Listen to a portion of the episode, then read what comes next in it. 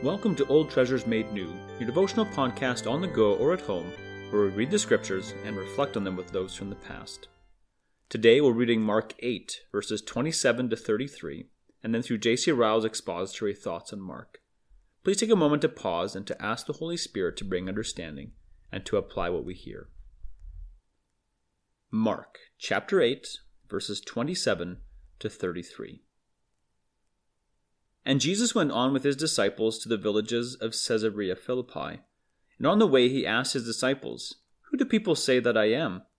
And they told him, John the Baptist, and others say, Elijah, and others, one of the prophets. And he asked them, But who do you say that I am? Peter answered him, You are the Christ.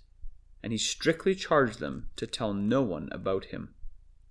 And he began to teach them that the Son of Man must suffer many things, and be rejected by the elders and the chief priests and the scribes, and be killed, and after three days rise again.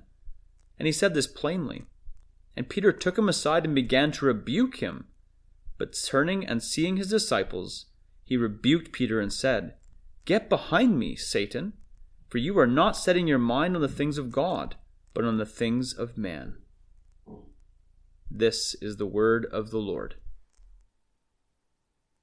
The circumstances here recorded are of great importance. They took place during a journey and arose out of a conversation by the way. Happy are those journeys in which time is not wasted on trifles, but redeemed as far as possible for the consideration of serious things. Let us observe the variety of opinions about Christ which prevailed among the Jews. Some said that he was John the Baptist, some Elijah, and others one of the prophets. In short, Every kind of opinion appears to have been current except the one which was true. We may say the same thing on every side at the present day. Christ and his gospel are just as little understood in reality and are the subject of just as many different opinions as they were 1800 years ago. Many know the name of Christ, acknowledge him as one who came into the world to save sinners, and regularly worship in buildings set apart for his service. Few thoroughly realize that he is very God, the one mediator, the one high priest, the one only source of life and peace, their own shepherd and their own friend. Vague ideas about Christ are still very common. Intelligent, experimental acquaintance with Christ is still very rare.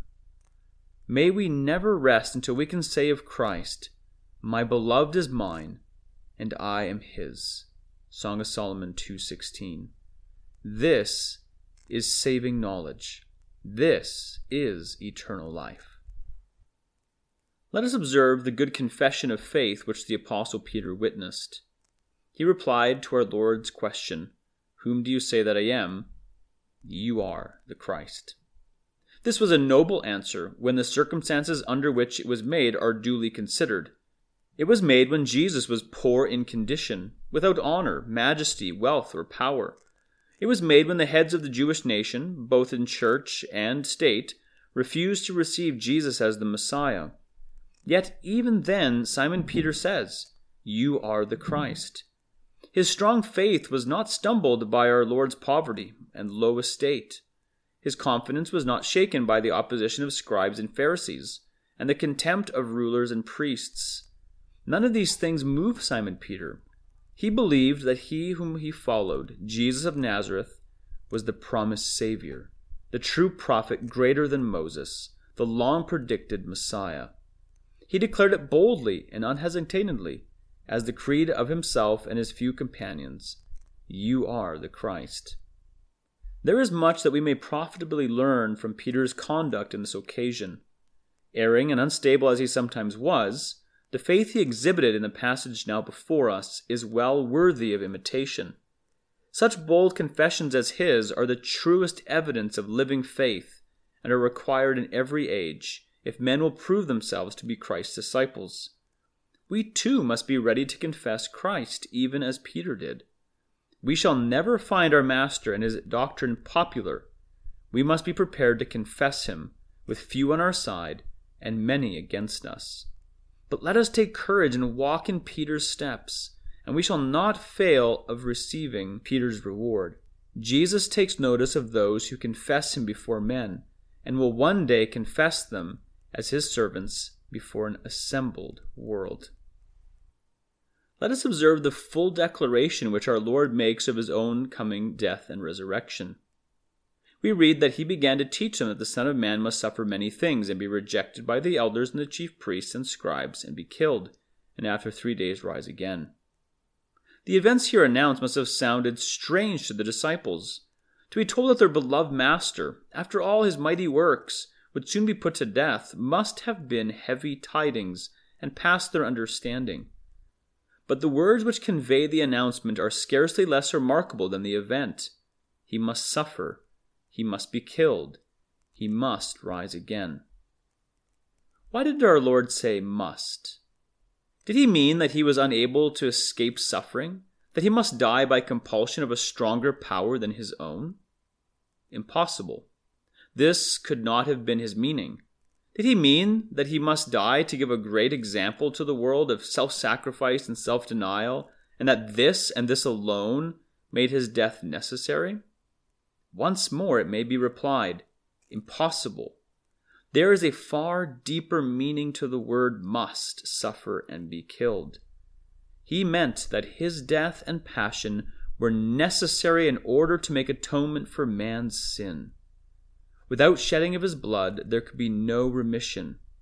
Without the sacrifice of his body on the cross, there could be no satisfaction to God's holy law.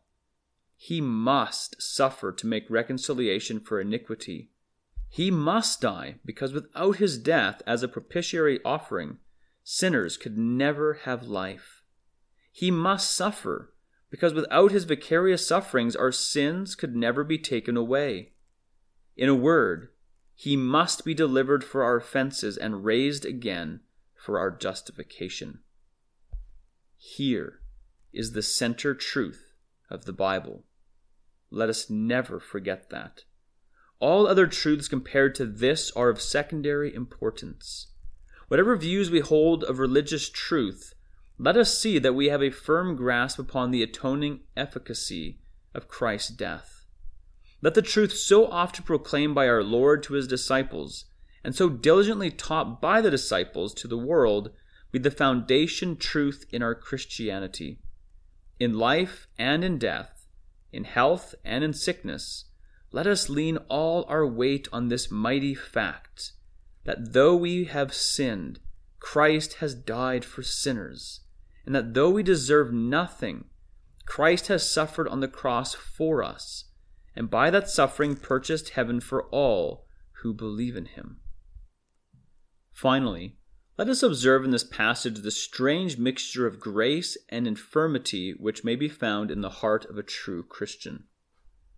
We see that very Peter, who had just witnessed so noble a confession, presuming to rebuke his master because he spoke of suffering and dying, we see him drawing down on himself the sharpest rebuke which ever fell from our Lord's lips during his earthly ministry Get behind me, Satan. You do not have in mind the things of God, but the things of men. We have here a humbling proof that the best of saints is a poor, fallible creature. Here was ignorance in Simon Peter. He did not understand the necessity of our Lord's death and would have actually prevented his sacrifice on the cross. Here was self conceit in Simon Peter. He thought he knew what was right and fitting for his master better than his master himself, and actually undertook to show the Messiah a more excellent way. At last, but not least, Simon Peter did all with the best intentions. He meant well, his motives were pure, but zeal and earnestness are no excuse for error. A man may mean well and yet fall into tremendous mistakes. Let us learn humility from the facts here recorded. Let us beware of being puffed up with our own spiritual attainments or exalted by the praise of others. Let us never think that we know everything and are not likely to err. We see that it is but a little step from making a good confession to being a Satan in Christ's way. Let us pray daily Hold me up, keep me, teach me, let me not err. Lastly, let us learn charity toward others from the facts here recorded. Let us not be in a hurry to cast off our brother as graceless because of errors and mistakes.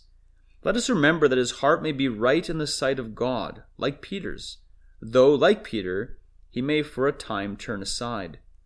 Rather, let us call to mind Paul's advice and act upon it. If anyone is caught in any transgression, you who are spiritual should restore him in a spirit of gentleness. Keep watch on yourself, lest you too be tempted. Galatians 6 1.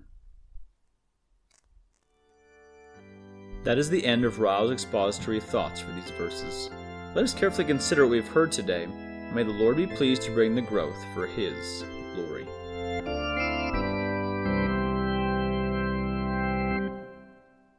In considering what we've just heard, would you prayerfully ask yourself and others the following questions? First, do we know about Christ, or do we know, love, and trust Christ? Can we say, My beloved is mine, and I am his? Second, are we ready to confess Christ even when it is not popular, when it might cost us? Third, is penal substitution, that Jesus took our place on the cross, the centerpiece of our theology? Or is it something we are embarrassed to talk about? Do we lean on this truth as if our lives depended on it? And lastly, does the fact that Peter received such a strong rebuke from our Lord humble us, exposing that even if he could err so greatly, that we very well may as well? Do we think ourselves above his error? Do we ask our Lord to hold, keep, teach us, and help us not to err? Does this give us grace in dealing with the faults of others?